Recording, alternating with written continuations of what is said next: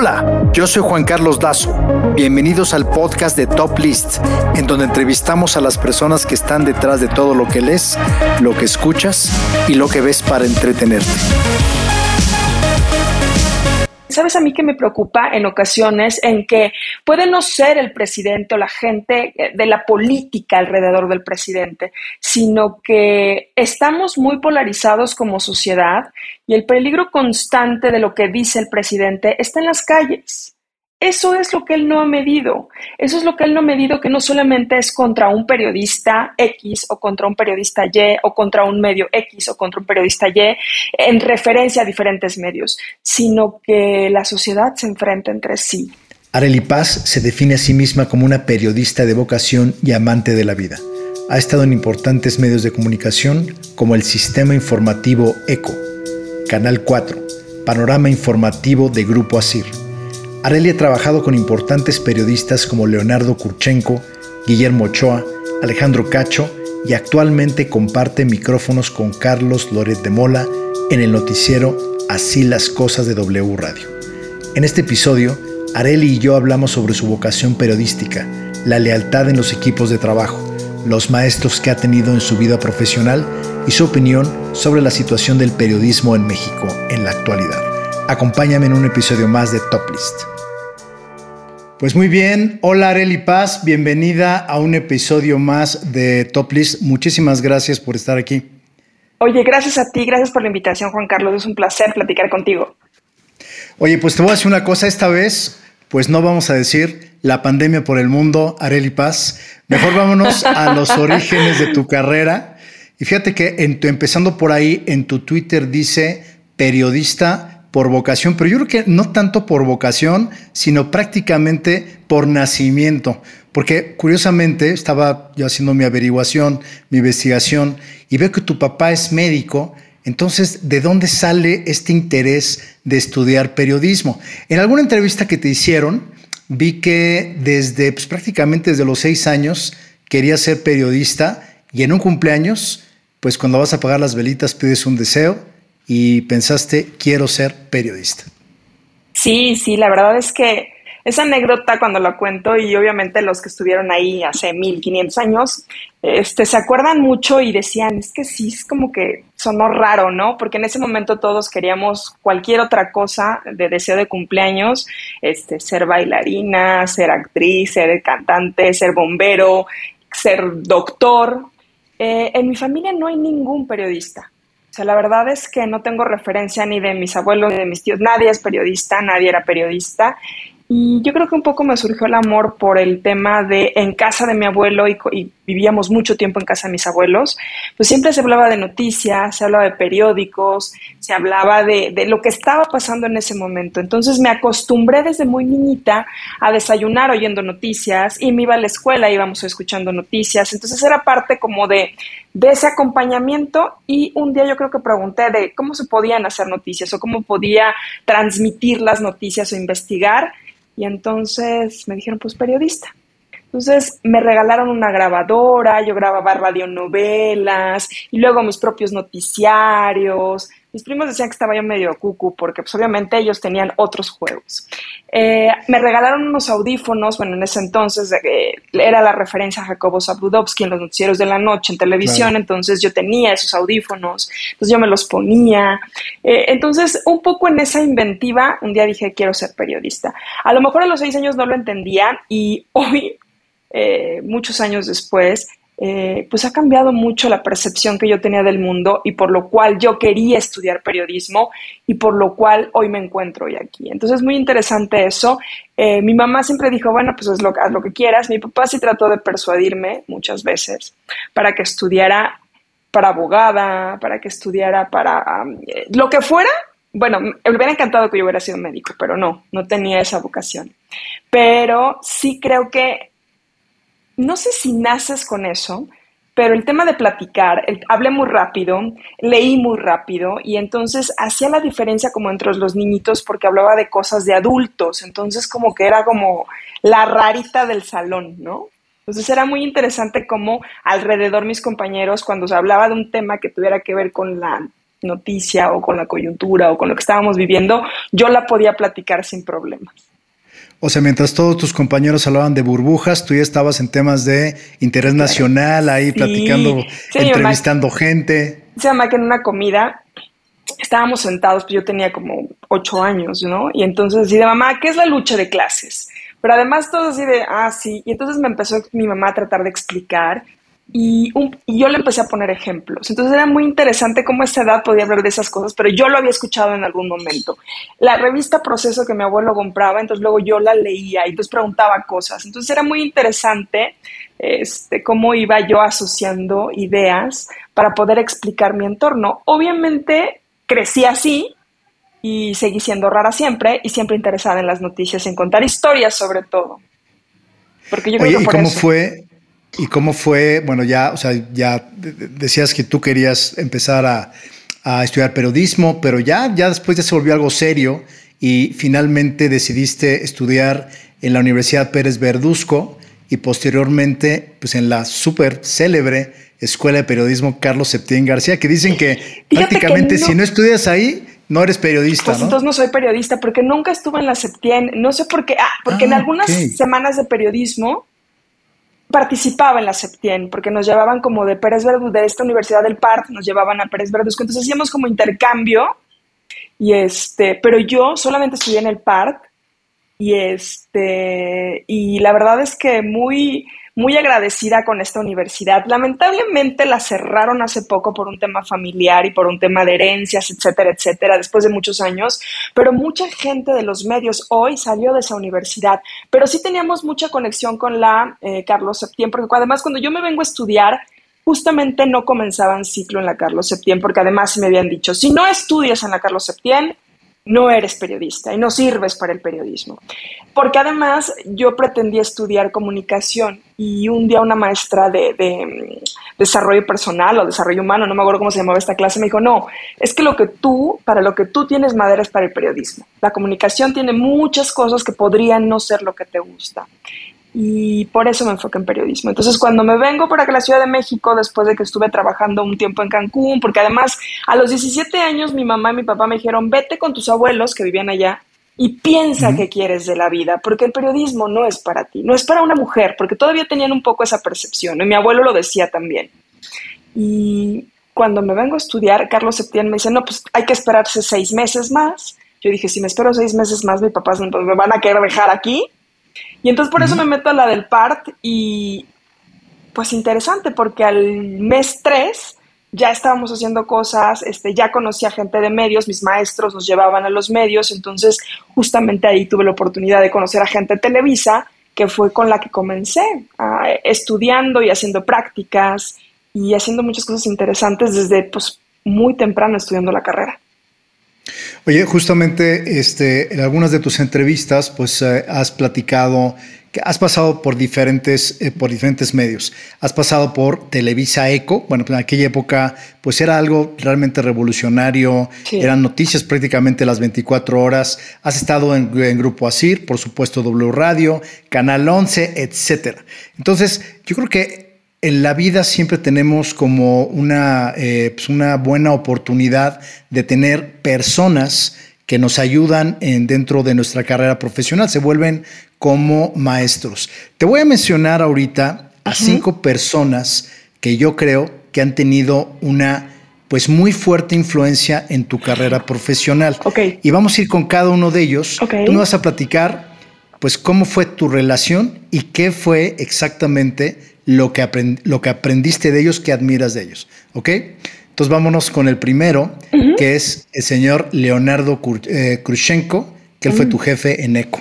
Eh, la verdad es que con él siempre tengo gratísimos recuerdos. Es una persona súper amable. Yo creo que si pudiera definir a Leonardo Kurchenko en una palabra sería disciplina porque él me enseñó el tema de la disciplina. Estábamos en una redacción y entonces había que entregar las cosas en cierto momento, entregarlas bien. Eh, fue el primer jefe, porque él era jefe de todos en realidad, no solamente mío, pero quien me da esa oportunidad es él y la verdad es que a él aprendí esa parte. Eh, el tema de investigar y de tener fuentes. En ese momento, cuando yo entré a ECO, solamente teníamos una computadora, los corresponsales y los cables que llegaban de, todo el mundo, porque justamente esa era la oportunidad de tener ECO, de tener la información de todo el mundo durante las 24 horas del día. Entonces aprendí esa disciplina con él, aprendí también a ser paciente, a el tema de que si te equivocas, eh, eh, pues es normal, pero tienes que superarlo de manera casi, casi inmediata porque pues la vida no se detiene y las noticias menos, ¿no? Entonces, Leonardo Kurchenko es una persona a la que yo quiero mucho, admiro mucho, respeto mucho a él y a su familia porque siempre me vio un trato profesional, aunque yo era muy chavitita, o sea, nunca hubo un maltrato, nunca hubo una diferencia de tú no sabes y cuando no sabías, él te explicaba. Sí, porque me imagino que pues dentro de, los medios y sobre todo cuando estás en un noticiero, pues la presión es, es fuerte, ¿no? Digo, estás en vivo, no te puedes equivocar, no puedes decir una noticia por otra, entonces tienes que tener una gran paciencia. Sí, porque además cuando eres tan joven y cuando en ese momento estaba tan joven, pues tenía yo que 18 años, 19 años, eh, la verdad es que yo lo único que pensaba era, te quieres comer al mundo, ¿no? Eh, pero no sabes Como cualquier joven. Claro, pero no sabes por dónde, no sabes cómo y entonces cometes muchas torpezas y, como que no te alineas en lo que tienes que ser. Me, me costaba trabajo ser muy disciplinada, me costaba trabajo el tema de, de la autoridad, porque además, pues yo vengo de una familia en donde pues retaba a mi mamá, retaba a mi papá y entonces retaba a mis maestros. Entonces, no solamente era por retarlos por ser un tema de rebeldía, sino porque yo cuestionaba todo. Y el cuestionar todo a veces conflictúa a la gente y creen que lo haces por, pues por molestar. Entonces, creo que en ese momento esa parte aprendí mucho con ellos y con ese equipo y con él en específico, y a ser paciente, a, ser, mm, a, saber que tenías que picar piedra, ¿no? O sea, que tenía mucho camino por andar y que en ese momento lo que tenía que aprender era el tema de paciencia, el tema de, de saber que iba a llegar un momento importante. Ok, vamos a seguir, vamos a seguir. Este es el siguiente. Yo creo que es una de las grandes leyendas de los periodistas, que es el señor Guillermo Ochoa, que te tocó trabajar con él en Grupo Asir y pues creo que son de, de tus grandes ejemplos cuando él estaba en el noticiero de hoy mismo. Pues sí, porque además yo lo veía en los desayunos y entonces lo veía junto a Lourdes Ramos, junto a Juan Dosal y entonces yo me sabía perfectamente bien. Entonces lo escuchaba, lo veía, pero fue muy interesante cómo esa imagen cuando la vi años después y cuando estoy en Grupo Asir, yo no lo conocía personalmente hasta Grupo Asir y obviamente cuando me dio la oportunidad de estar en su espacio, aprendí la disciplina de la radio. Y él siempre nos decía, si usted no tiene nada bueno que decir o nada inteligente que decir o nada que aporte algo, no abran la boca. Y entonces algunos lo veían como violento, pero eh, hoy algunos se quejarían y entonces, este, pero en ese momento para mí era muy importante. Sí había días en los que salíamos de ahí devastados porque era muy, muy duro, era muy cuestionador y te retaba muchísimo. Entonces, fue una de las personas que me enseñó a hacer radio, que me enseñó a escribir para radio, porque él y con la gente con la que estaba y con la producción con la que estaba, eh, siempre tenía, siempre aprendía, o sea, cada programa era una clase de periodismo. Y entonces yo me topaba un poco o un mucho con la realidad, como le pasa a muchos jóvenes, que mientras estamos en la universidad tenemos una perspectiva de lo que es el periodismo, ¿no? Y tienes que ser súper objetivo, porque el objetivo es lo que hace que seas periodista. Y cuando sales a la calle y cuando cubres una nota y cuando tienes un micrófono, sabes perfectamente que tienes una parte de la verdad, una parte de la realidad y te corresponde la responsabilidad de buscar alrededor todos los ángulos posibles para poder construir una verdad. Entonces, tu objetividad se pierde en el momento en el que no tienes ese otro ángulo que tienes que investigar. Y eso lo aprendí con Guillermo Ochoa. Eh, hacía muchos reportajes en Grupo Asir y yo me acuerdo que los primeros que le entregaba era así de, pero qué basura, ¿no? Esto no me dice nada, no me cuenta nada. Y entonces yo salía de ahí llorando, así de, que nunca voy a aprender. Y a la distancia, o sea, claro que aprendía y claro que a lo mejor era una forma de, de, de, de enseñar, puede no ser la óptima, pero a mí me tocó esa y yo tomé lo que me, lo que me interesaba y lo que sí valía la pena. Y entonces yo creo que fue uno de mis grandes maestros. Eh, es muy interesante porque a veces él podía no tener nada en la mesa, o sea, de que avanza el tiempo, en radio no puedes quedarte callado, y siempre sabía qué decir, siempre sabía cómo improvisar. Entonces, eso lo aprendí con él.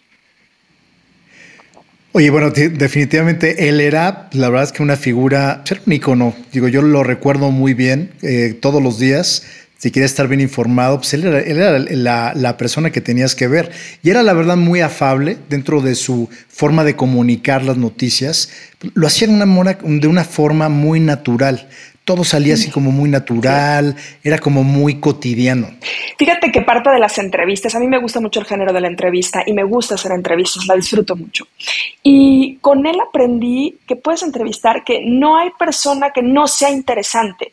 O sea, todos tenemos algo que contar y lo importante está en preguntar y que no te debe dar pena preguntar lo que sea para obtener información o para contar una historia o para tener eh, una conversación porque todos valían igual, o sea, no había uno más importante que otro. Entonces, eso también te quitaba el nervio, ¿por qué? Porque si podías estar frente a un presidente, entonces te, mantenías en contención, los nervios los mantenías tranquilos y podías preguntar e investigar bien. Pero si estabas en la calle eh, con, con el panadero, con el bolero, con quien fuera, también tenías esa templanza para obtener información, o sea, ningún personaje valía más que otro. Lo importante era la historia y lo que necesitabas obtener de esa persona. Eso también lo aprendí con Guillermo Ochoa. Oye, bueno, el siguiente que tengo por acá es el señor Alejandro Cacho, que trabajaste con él en Panorama Informativo. Sí, la verdad es que, bueno, quien me contrató en Canal 4 cuando se acabó ECO fue Alejandro Cacho. Y cuando me entrevistó, me acuerdo que yo le dije así de, es que yo quiero ser periodista, no me importa si tengo que barrer la calle. Y entonces yo creo que dijo, ah, sí, claro. Este, hizo una anotación, nunca le he preguntado, fíjate, somos amigos ahora después de mucho tiempo y nunca le he preguntado qué escribió, pero yo creo que no quiero saber mejor. yo creo que mejor me quedo así de, a lo Capaz que puso algo terrible de ti, no, quiero en una hoja. Ok. Y entonces, a lo mejor dijo, páguenle más, no sé. Y entonces, este, empecé a trabajar y fue como ya mi jefe formal en Canal 4. Y con él aprendí también muchísimo porque con él sí era, hay que ser breves, hay que ser cortos, hay que ser rápidos, hay que ser eficientes. Entonces, toda esa, ese mood de velocidad, de, de exactitud, lo teníamos con él. Eh, solamente una vez me regañó súper fuerte, creo que es la única vez que, he tenido un regaño fuerte de él, que además no era de gritarte, ni de insultarte, ni de exhibirte, este, decía, por favor, puedes venir a mi oficina, pero fue por algo que yo no hice, que tenía que hacer y que él me había ordenado y que además ese día ocurrió y no lo tenía yo.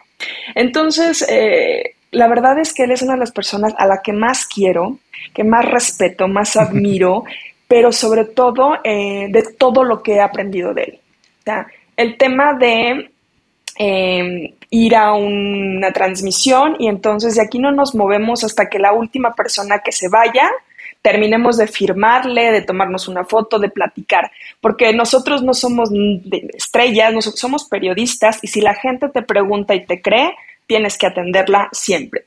Este, nunca son más que nadie, todos nos sentamos a la mesa, este, cuando uno va a un lugar, lo regalado, regalado, y lo que se tenga que pagar, se paga. O sea, no es de porque eres el periodista y porque estás en el medio, tienes que gorrear. Eso no existe. ¿Por qué? Porque finalmente es parte de, que nos necesitamos ambas partes para obtener cosas. Entonces, esa parte la aprendí muy bien. La responsabilidad de la información también. Él era muy meticuloso, tenía un crayón rojo y entonces revisaba las notas y entonces las tachaba, te las regresaba 800 veces, pero aprendías. Eh, ¿Dónde está la nota? ¿Qué es la nota? ¿Qué es lo importante? Eh, no perdía nunca el siempre ecuánime, ¿no? O sea, a veces yo quería ya ponerme loca o enojarme y entonces no puedes perder el control. Entonces, ese autocontrol también lo aprendí con él. El tema del rigor periodístico, evidentemente, ¿no? Porque él siempre ha sido muy cuidadoso en la información, eh, en la redacción, en cuidar a tu equipo. Él es muy de equipos. Entonces, con él aprendí esta parte de que un equipo se cuida, un equipo se valora, este, porque eso te hace lo que eres, eso te, te suma todo el tiempo. Entonces lo aprendí con él y yo creo que hasta la fecha siempre le voy a agradecer porque estar en Asir, en su equipo, en ese momento, fue muy importante para mi carrera. Oye, justamente ahorita que mencionas todo este tema de equipos, en tu, en tu, creo que en tu Twitter también pones un tema de practicante de la lealtad. Sí. Sí, creo que... ¿Qué opinas de, que es esencial para un equipo de trabajo y sobre todo si estás como un equipo de periodistas, ¿no? Yo creo que eh, es lo más importante, porque en un equipo evidentemente hay roces, evidentemente hay enojos, hay posturas diferentes y hoy, hay, hoy tenemos equipos en donde hay más mujeres, porque yo me acuerdo que cuando comenzaba, la mayoría de mis equipos eran solo hombres y solo se respetaba lo que decían los hombres. Por eso valoraba, por ejemplo, mucho a Leonardo Kurchenko, porque escuchaba lo que decían las mujeres. Entonces era interesante eso. Eh, Guillermo Ochoa venía de otra época en donde las mujeres tenían ciertos temas pero en ciertos momentos. Y entonces él también tuvo que empezar a romper con eso porque pues a mí me tocó estar en esa parte en donde ya las mujeres teníamos voz y voto. Eh, con Alejandro Cacho siempre respetaba, pero éramos un equipo de, la mayoría era hombres y después mujeres. Entonces aprendí que la lealtad te hace partícipe siempre de un equipo, te hace memorable de un equipo, o sea, yo hoy te puedo decir que el equipo que hicimos con Iñaki Manero, con El Pollo, con Alejandro Cacho, en ese momento en Asir, hoy a donde vaya, me dicen, claro, estás hoy con Loret, estás en W y, reconocen mucho lo que pasa en W, pero siempre me recuerdan esa parte con mucho cariño de ese equipo, porque justamente eso que pasaba dentro de una cabina ocurría afuera. Entonces, la lealtad yo creo que es lo único, lo básico para poder mantener eh, pues amistades, porque yo sí puedo jactarme de que en casi 25 años de carrera, no sé cuántos años ya, eh, tengo muy buenos amigos. Y también otra cosa, aprendimos a respetar a las otras mujeres, porque como competimos con hombres, a veces nos comportamos como hombres. Y entonces tenemos en esa misma situación de, de competir, de mando y a veces no volteábamos a ver a las otras mujeres. Entonces eso también lo hemos aprendido justamente en equipo, de que si tú permites que otra mujer también participe, crezca y se desarrolle, eso sirve para ti y para lo que estás haciendo. Y entonces el producto que entregas al aire es algo que la gente quiere, que la gente consume y que la gente recomienda. Yo creo que justamente todo lo que estás diciendo, lo, ahorita lo estás llevando pues, muy bien dentro de, del siguiente equipo, que es justamente lo que vamos a comentar ahorita.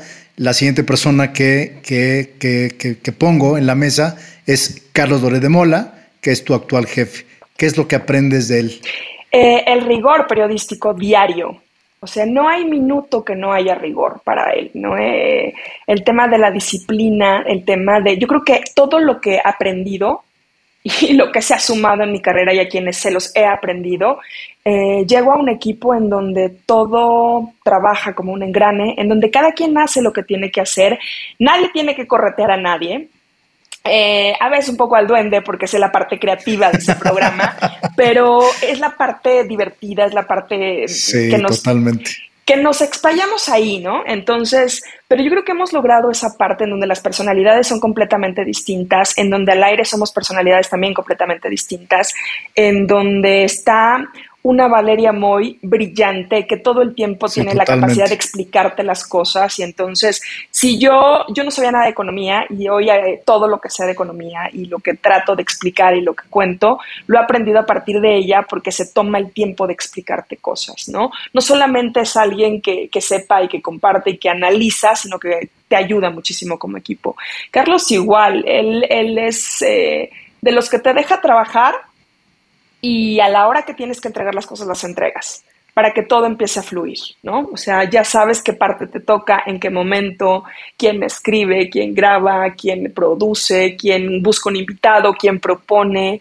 Creo que eso es lo más importante y, y que respeten lo que dices y lo que eres. Creo que eso también, ganarte un lugar en un equipo como este es muy complicado, se logra, se puede y yo creo que se hace a base de trabajo, de lealtad, de responsabilidad, de disciplina y del rigor periodístico que tiene él, ¿no? Que es en todo lo que hace.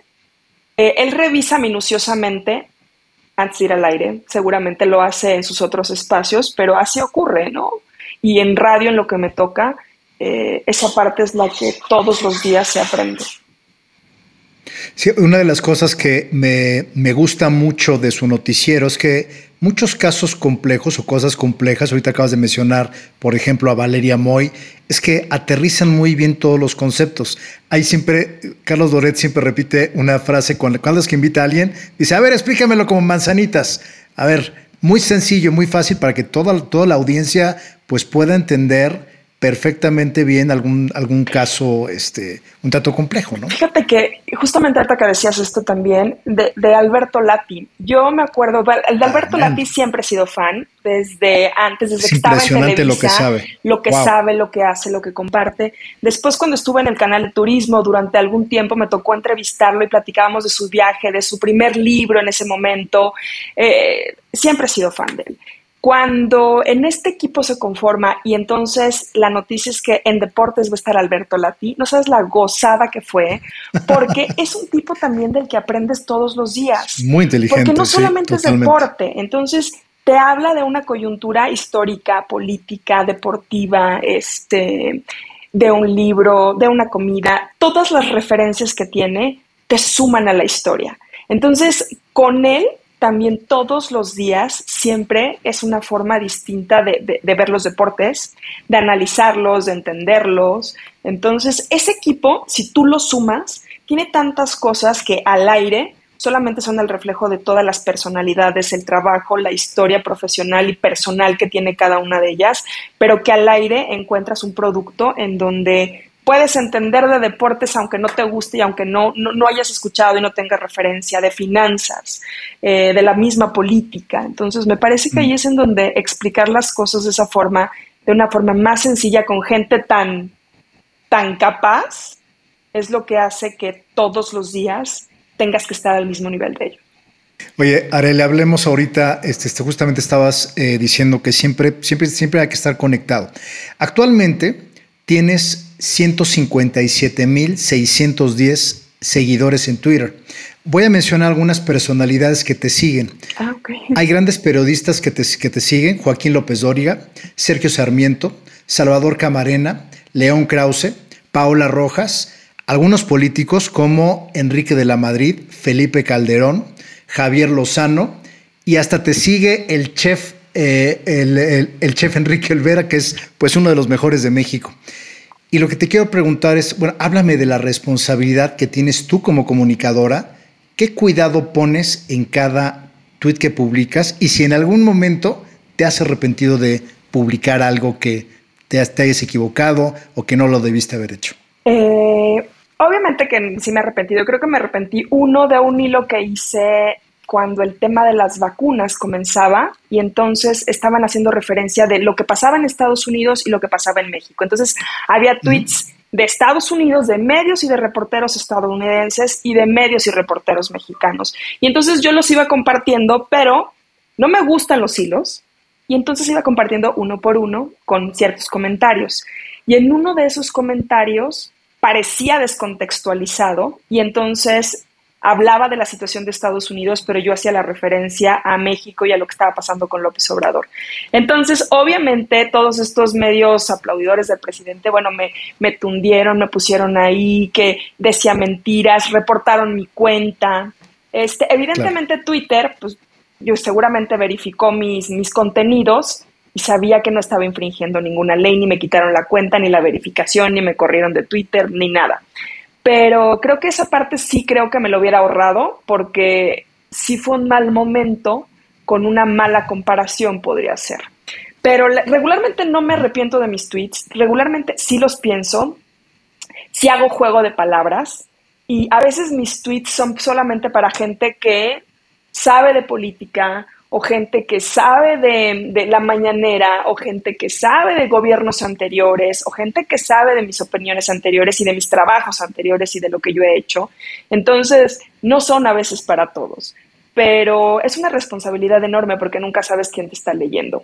En las mañanas, por ejemplo, durante la mañanera, me gusta ir poniendo las frases que va diciendo el presidente, que además después se las puedo refutar con, con los hechos, pero es muy interesante cómo pongo la frase contundente con el tema de quién la dice y en qué momento la dice, y la gente opina, opina de esa frase. Entonces, ya entendieron que no es este, solamente poner una frase X, sino que hay que llevar un hilo conductor.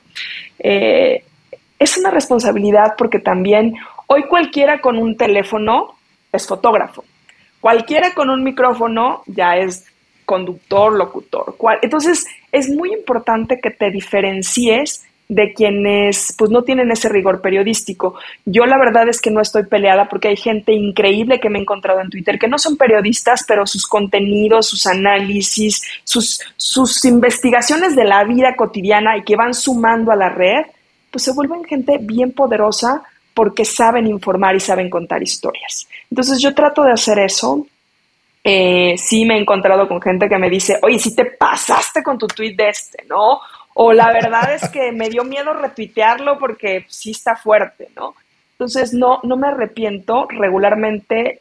Cuando me equivoco, si me equivoco, hago la corrección y digo, pues lo voy a borrar por un tema de cuidado de información y lo ponemos bien y entonces ahí viene la corrección, pero regularmente no. Y, sabes que Felipe Calderón me empezó a seguir un día cuando todavía era presidente por un... Estaba terminando porque puse un tuit de que me gustaría vivir en el país que él estaba platicando. Porque yo me desperté y yo tenía otra historia diferente. Puse ese tweet y mucha gente así de, no, ¿por qué pones eso? Entonces yo no sé si fue él o la gente de su equipo, pero a partir de ahí me empezaron a seguir. Y ya después... Oye, me imagino que, se repite la historia ahorita con Andrés Manuel López Obrador. Seguro.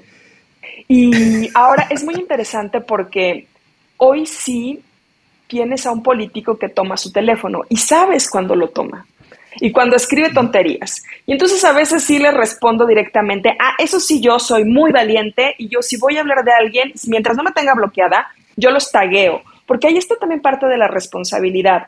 No podemos ser opinadores en una red sin tener el valor de decir, estoy hablándote a ti, Juanito Pérez estoy hablándote a ti, Cuitláhuac García o quien sea, ¿no? Cualquier político al que le quieras cuestionar algo. Me parece que la red sí es importante que tengas el valor y sobre todo si eres un periodista, si eres un comunicador, si te dedicas a esto, que tengas la responsabilidad de dirigir el mensaje porque así abierto significa que no te, no te comprometes con lo que estás diciendo, con lo que estás cuestionando.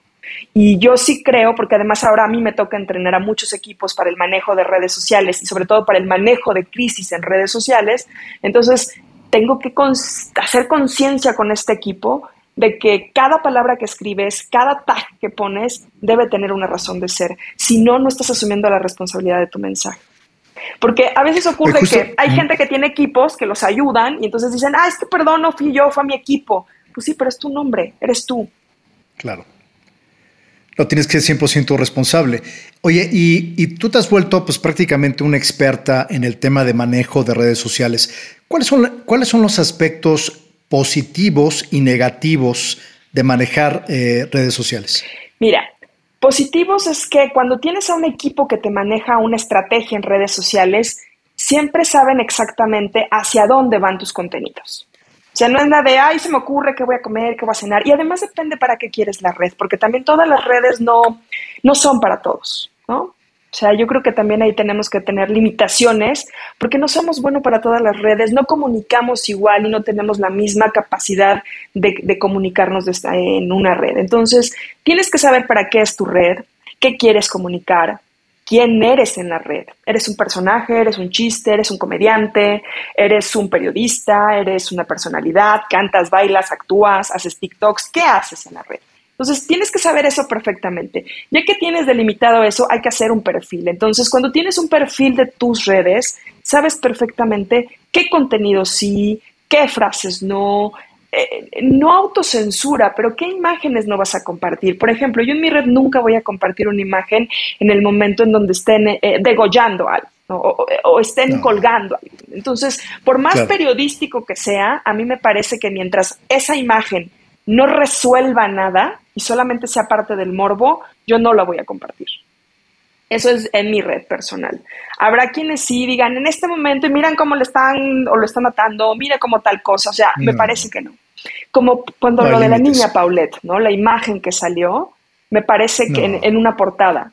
Esa imagen era súper dolorosa, súper triste, pero no nos decía nada.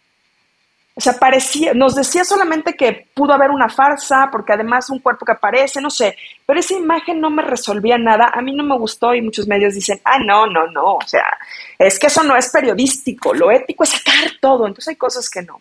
Entonces tienes que tener tú tu propia ética de tus redes. Eh, eso es lo, lo, responsable. Lo negativo es que si no tienes un equipo que te asesore y quieres ser experto sin entenderle a la red, todo el tiempo vas a estar en crisis y tus contenidos van a estar mal y van a estar más mal enfocados y pues puedes perderte en la inmensidad de la red, ¿no? En donde nadie quiere ser anónimo, pero acaba siendo anónimo. Ok, y también dentro de tu Twitter hay una parte donde dices que eres amante de la vida, amas viajar y te quiero preguntar de tu etapa en notiturismo, ¿cómo comienza y qué fue lo que aprendiste en haciendo, digamos, esta parte más, pues, súper afable de esta, de esta parte de, del periodismo? Fíjate que cuando en Asir, pues cuando me pasan a despedir, eh, inmediatamente que salgo me dice una amiga, oye, Gina Alfeirán, vente a hacer notiturismo, es que está en un nuevo canal, con un nuevo proyecto, tú eres la persona indicada porque cuentas las cosas así muy sabroso y es de viajar y yo decía, ay no, pero ¿cómo? Noticias turísticas. O sea, no, hombre, o sea, sí, a mí me gusta hablar de, que, de otra cosa, noticias fuertes. Y me tardé ocho meses en decidirme, porque además yo decía, no, no, o sea, yo tengo que regresar porque yo no más hacer radio, yo no más hacer notas fuertes, o sea, yo no sé hacer otra cosa. Y a los ocho meses, cuando yo me vi, obviamente, desempleada, y dije, tengo que hacer algo, ¿no? Le hablé a Gina, dije, va, le entro, todavía me puse mis moños, dije, firmo un contrato por tres meses porque qué tal que no nos caemos bien y no nos gustamos y no me gusta, y dije, no, porque eso sí me gusta, cuando estás en un lugar tienes que estar en un lugar en donde te apasione y te emocione. Y pues me quedé tres años y el proyecto comenzó chiquitito desde donde había días que yo tenía que grabar desde mi casa, porque además nada más existíamos del camarógrafo y yo, y entonces nos teníamos que dividir para hacer un noticiario dos personas, escribir, grabar, editar. Era toda una locura.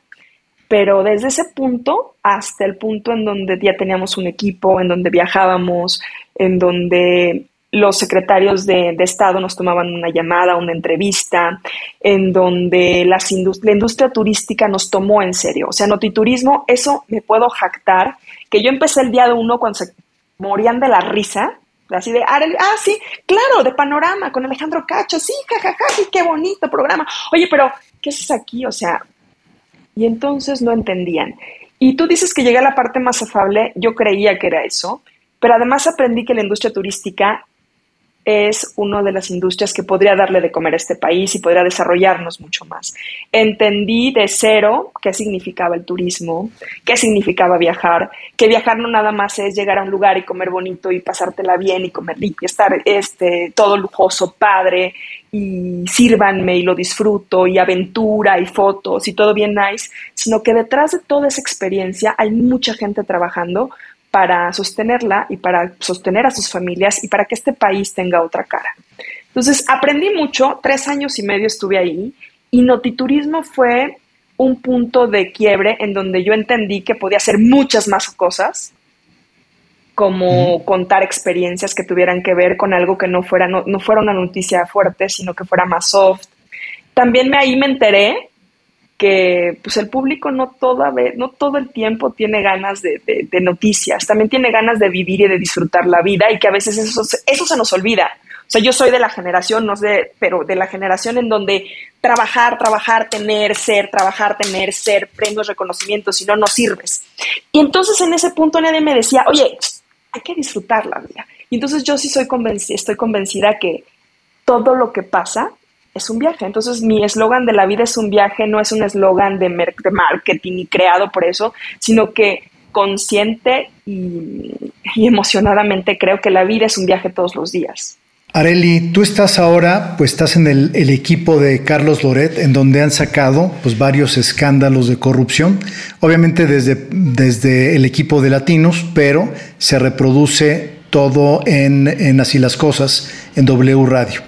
Y menciona algunos escándalos que han sacado, por ejemplo, los contratos con Felipe Obrador y Pemex, los videos donde vemos recibiendo dinero los hermanos del presidente, y ahí están los videos, digo, no hay, no hay duda, son el hermano Pío y Martinazo, la casa de Barlet y de Irma, Irma y siempre hemos visto como que el presidente uno a uno pues se va sacudiendo de los casos, no hay, no hay ningún problema, dice que son aportaciones, dicen que son este pues gente muy decente, todos los que trabajan con él, pero últimamente, bueno, más bien lleva, lleva este escándalo más de casi más de tres semanas, el escándalo de la Casa Gris, que es de su hijo José Ramón López Beltrán, y pues lamentablemente pues no ha podido este, explicar qué es lo que está pasando con esa casa, ¿no?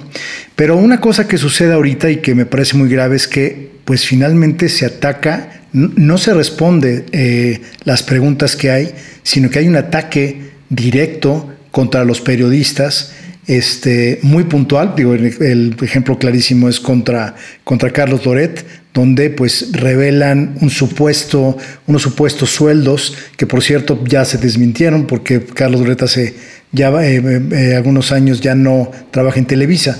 Pero tú que eres parte del equipo de W Radio, pues cómo maneja ahorita el equipo de Carlos Loret, pues todos estos ataques que se están presentando contra los periodistas.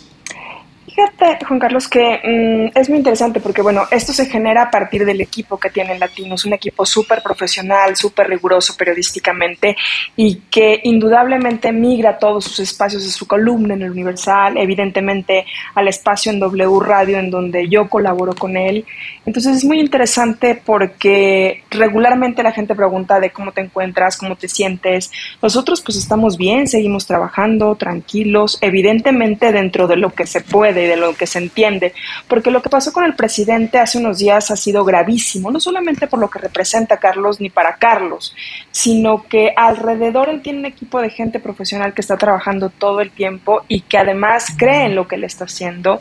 Además, eh, una de las premisas claras es decir la verdad, evidentemente.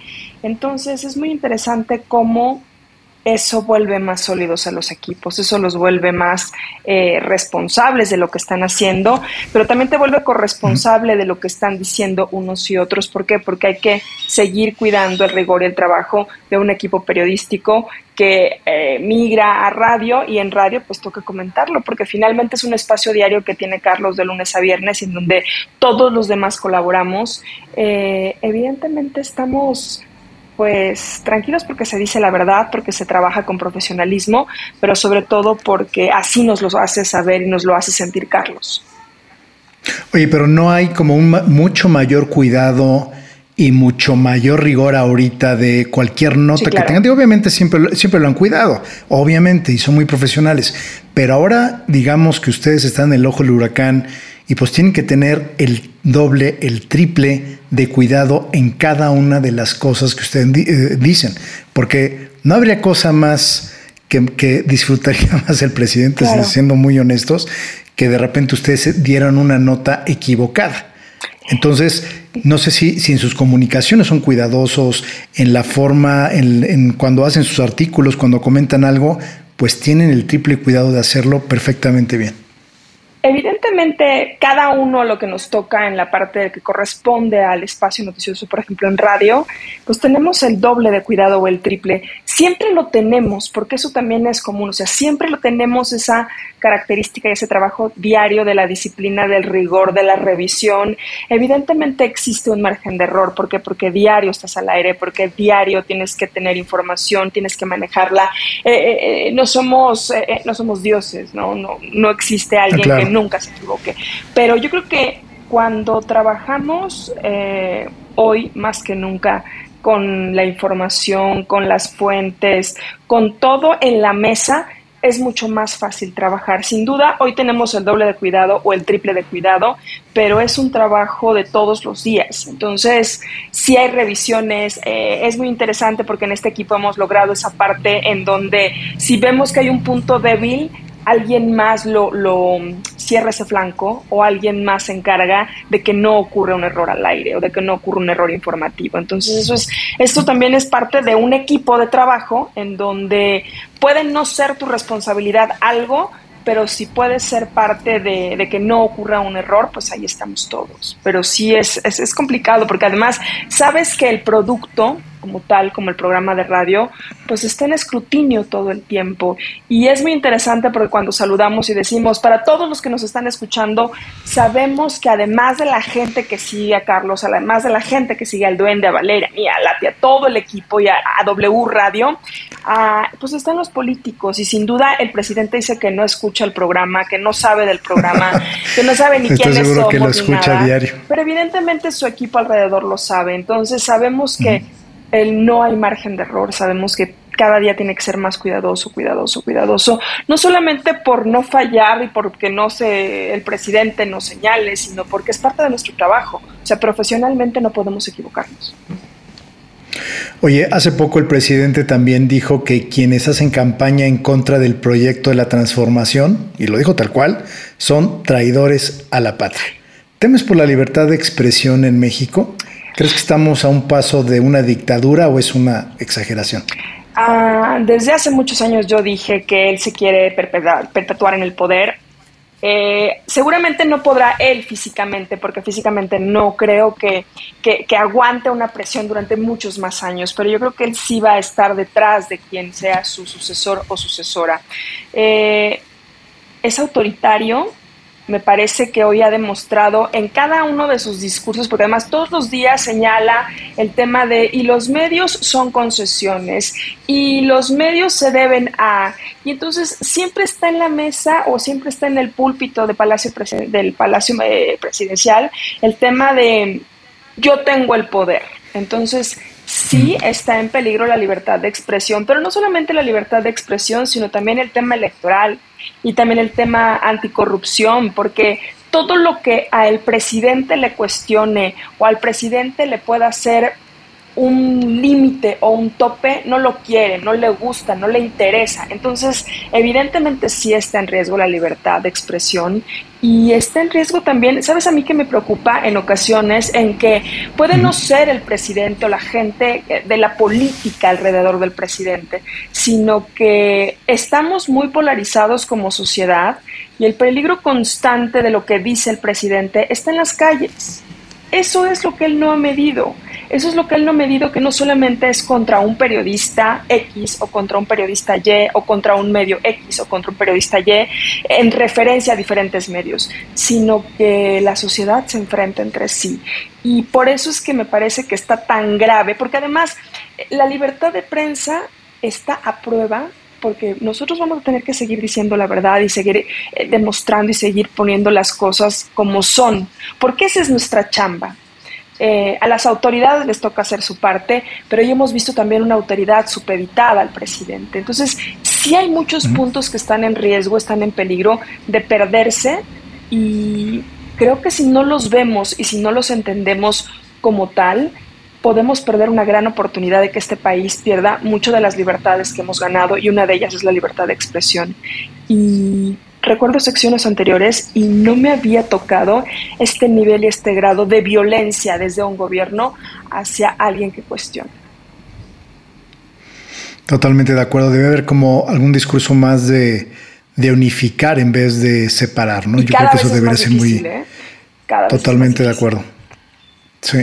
Oye, una pregunta, ¿cómo, ¿cómo es estar en el, yo le diría, no sé si, decirlo así, como en el war room con, pues con este gran equipo de periodistas que son ustedes, pues en, el, en el mismo equipo con Carlos Boret, con Valeria Moy, con Cristian Ahumada, que es el duende preguntón, que por cierto, el viernes pasado se aventó de verdad una súper, súper rola con Alex Loro, que mucha gente pensaba que era el mismísimo Alex Lora, que, fue buenísimo, y, Alberto Lati, que pues es un total y absoluto experto en los en los deportes. ¿Cómo, ¿Cómo se escogen los cinco puntos de sobremesa, por ejemplo?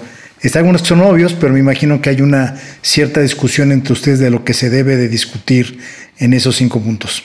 Fíjate que, bueno, ahora por la pandemia todo lo hacemos vía WhatsApp y vía Zoom y vía todas estas conexiones electrónicas, porque todavía, pues volvimos algunos días a la cabina y después nos regresaron a casa. Pero es muy interesante porque desde las 6 de la mañana ya estamos rebotando temas, ¿no? Rebotando temas económicos. Hay un jefe de información que evidentemente tiene ya un, eh, ciertos temas. Está el mismo Carlos que a lo mejor una tarde antes nos va pues poniendo algunos detalles de los temas. Eh, la misma productora si necesita producir ciertas cosas o buscar ciertas cosas. Este, si se están produciendo reportajes, si alguien está investigando. Entonces todo eso pues se va pasando durante la mañana y nos vamos rebotando temas. Se escogen tipo 11 de la mañana, se tienen como ya escogidos pueden cambiar un minuto antes que ha ocurrido, un minuto antes de que vayamos al aire y entonces el 2 y el 3 no van y entran otros reporteros. ¿Por qué? Porque la información cambia y además a la una de la tarde es muy interesante porque muchas, mucha de la información del día se está generando, está a la mitad del día, entonces hay una parte del mediodía, una cosa que se está generando para la tarde, entonces eh, se van decidiendo los temas y se hace una propuesta de cinco temas. Regularmente pone una el jefe de información, eh, luego pongo yo otra y entonces las rebotamos con Carlos. Y igual que Alberto Lati, Alberto Lati es de los que desde temprano me dice así de tengo ciertos temas con ciertas características, están nuestros audios, eh, Valeria Moy, o sea, es un equipo tan ordenado que nos permite, nos permite justamente jugar con esos cinco temas. Y si hay que hablar ese día de los premios Oscar o porque ganó un mexicano o si hay algo en tendencia en la red que tiene que ver con algo que no tenga que ver con la coyuntura política, finalmente si es un tema de conversación, eso es lo que nosotros queremos en esos cinco de sobremesa. Entonces, es muy interesante cómo vamos tejiendo fino, pero cada uno de nosotros pone algo en la mesa y al final solamente se palomean cosas que esta sí, esta sí, esta no, y bye. Y no es de, ay, mi idea no funcionó, sino porque sabes que así es la información y que pues mañana tu idea será la que abra y a lo mejor será la sobremesa uno. Y es muy interesante cómo a lo largo de la mañana pueden ir variando los temas, ir cambiando, ir subiendo al 1, al 5, etcétera, etcétera, ¿no? Hay días que hemos abierto con deportes porque la nota es esa, una nota deportiva y entonces ábrela a ti, y si no Valeria Moy, y si no el Duende, y si no algo de tecnología o de redes que esté en boga, entonces finalmente es un equipo que ha logrado eso. Y hoy pues vía WhatsApp mucha gente nos dice es que cómo le hacen porque al aire se escucha como si estuvieran juntos pues porque... Exacto, sí, sí, aparte parece que los temas los trajeron un minuto antes y los comentan con una naturalidad y con una claridad de veras muy, muy son grandes comunicadores eh, todos ustedes. es muy interesante porque a veces, este, pues todos por WhatsApp, ¿no? Y entonces puedes decirle, la siguiente ya no, porque ya se actualizó y en el WhatsApp, entonces ya todo lo que escribimos en la mañana ya no importa porque se acaba de actualizar y esa actualización la tienes en un chat. Entonces es muy interesante cómo en el chat pues todos vamos como jugando con, lo que nos va tocando y con la responsabilidad que tenemos de cuidar que el programa salga bien. Oye, bueno, vamos a saltar ahora a un ejercicio de una total y absoluta creatividad y vamos a crear eh, en nuestras mentes un escenario imposible y quiero que me ayudes a lograrlo. Entonces, vamos a hacer lo siguiente. Vamos a imaginarnos que llegas a trabajar un lunes y de repente llega Carlos Loret y te dice, me acaba de llegar una invitación de Jesús Ramírez Cuevas, el coordinador general de comunicación social de la Presidencia de la República, para que asista a una mañanera. Y esta invitación viene directamente del presidente Andrés Manuel López Obrador, ya que quiere limar asperezas de una vez por todas en frente de toda la nación para que no haya dudas. Entonces, eh, podría hacer tres preguntas que serán respondidas con toda la verdad, Areli Paz, ¿Qué preguntas le harías al señor presidente de México? Híjole. Creo que la primera tendría que ver con el tema salud, el tema de, los medicamentos, de por qué no ha cumplido, porque la verdad eso no ha ocurrido. Eh, el otro tema sería, bueno, ahora que lo pienso bien, sería, pues, ¿de qué, ha vivido, ¿de qué vivió antes de ser presidente? ¿no? Financieramente, eh, alguien que no tiene una deuda, que no tiene una tarjeta de crédito, que no trae más que 200 pesos en la bolsa, que, mm, o sea, ¿de qué vive? ¿Cómo, o sea, su familia, su hijo, su esposa, no sé, me parece ser interesante sobre, el, por ejemplo, el tema de, hacendario, ¿no? Todos tenemos y pagamos nuestros impuestos puntualmente. Y eso preguntaría. Yo creo que la última pregunta sería el tema de pues, de por qué no ha podido cumplir lo que prometió. ¿Por qué no ha podido? Porque además estadísticamente podría llevarle a la mañanera todo en lo que ha fracasado como presidente. Esas eran preguntas duras y totalmente sería increíble que las contestara puntualmente. Seguramente no limaría la paz después de eso, pero bueno. No, definitivamente no, lamentablemente. Oye, Arely, ya para prácticamente casi terminar, eh, tu top list de consejos para hacer el mejor periodismo en México. Creo que una sería eh, leer mucho, leer todo, escuchar mucho, escuchar todo, el, el, no quedarse con lo que uno cree o con lo que uno piensa, ¿no? Seguirse preparando, el ser responsables con lo que dices, con lo que haces, ser congruentes también, porque me parece que si tienes la responsabilidad de un micrófono, pues tienes que ser congruente con lo que haces, con lo que dices, con lo que demuestras. Eh, creo que otro punto importante sería el tema de la salud mental. Muchos ahora me dicen, es que ¿por qué hablas del tema de la salud mental? Porque me parece que la inteligencia emocional y que la salud mental son muy importantes y que a partir de esta pandemia muchos de nosotros descubrimos que necesitábamos ayuda o que finalmente necesitamos mantener esa estabilidad emocional para poder tener y tomar mejores decisiones. Entonces, sobre todo si quieren dedicarse a la comunicación, me parece que tener una salud mental también te permite estar centrado porque es una carrera de muchos nos, es una carrera complicada, difícil, hay que, hay que trabajar mucho, hay que esforzarse mucho, hay que prepararse mucho. Entonces me parece que eso sería parte de, ese top list. Em, otro punto importante sería el, el salir a las calles a escuchar a la gente. Hoy es muy complicado por el tema de la pandemia, pero me parece que hay que hablar con la gente de diferentes lugares, de diferentes momentos, porque eso también te permite salir de tu zona de confort o de lo que crees que existe en el mundo. Entonces eso también es muy interesante. Y otro es el tema de las redes sociales ser más responsables con lo que hacemos y con lo que decimos, porque a veces nosotros mismos criticamos la violencia y la polarización y cuando lees tus mensajes del día te das cuenta que tú has participado o que yo he participado, que la gente participa regularmente en ese tema de confrontación. Algunos analistas dicen que la confrontación es básica para poder conversar en las redes sociales porque pone ahí un poco la pasión humana y, y, los pensamientos y las creencias. Pero creo que también en las redes hay que ser más responsables y más cuidadosos, verificar fuentes, todo el tiempo, a todas horas, en todo momento. Me parece que eso sería lo más importante. Y la otra es, pues no dejar de, no perder tu, tu centro, no dejar de ser tú y de defender tus ideales y lo que sí quieres para mejorar este país. Porque finalmente desde donde nos encontremos, seas periodista o no, alguno de nosotros está planificando algo que sirva para este país y para sumar todo lo que sume y que multiplique este país, me parece que hay que ponerlo en la mesa siempre, todos los días. De acuerdo, Areli. Oye, ¿dónde te, aparte de, siempre escucharte de lunes a viernes, ¿dónde en W Radio, eh, dónde te encuentra la gente en tus redes sociales, Areli? En Areli Paz en Twitter, en Areli-Paz en, en, Instagram, en Facebook también Areli Paz.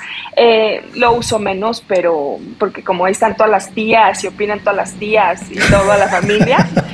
Eh, entonces, este, pero en Twitter y en Instagram estoy muy activa y regularmente contesto todos los mensajes, críticas, sugerencias, propuestas, mentadas, todo contesto.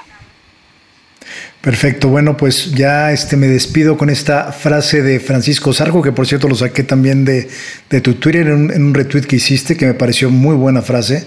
Desde frase Francisco Sarco, político, periodista e historiador mexicano, la prensa no solo es el arma más poderosa contra la tiranía y el despotismo, sino el instrumento más eficaz y más activo del progreso de la civilización.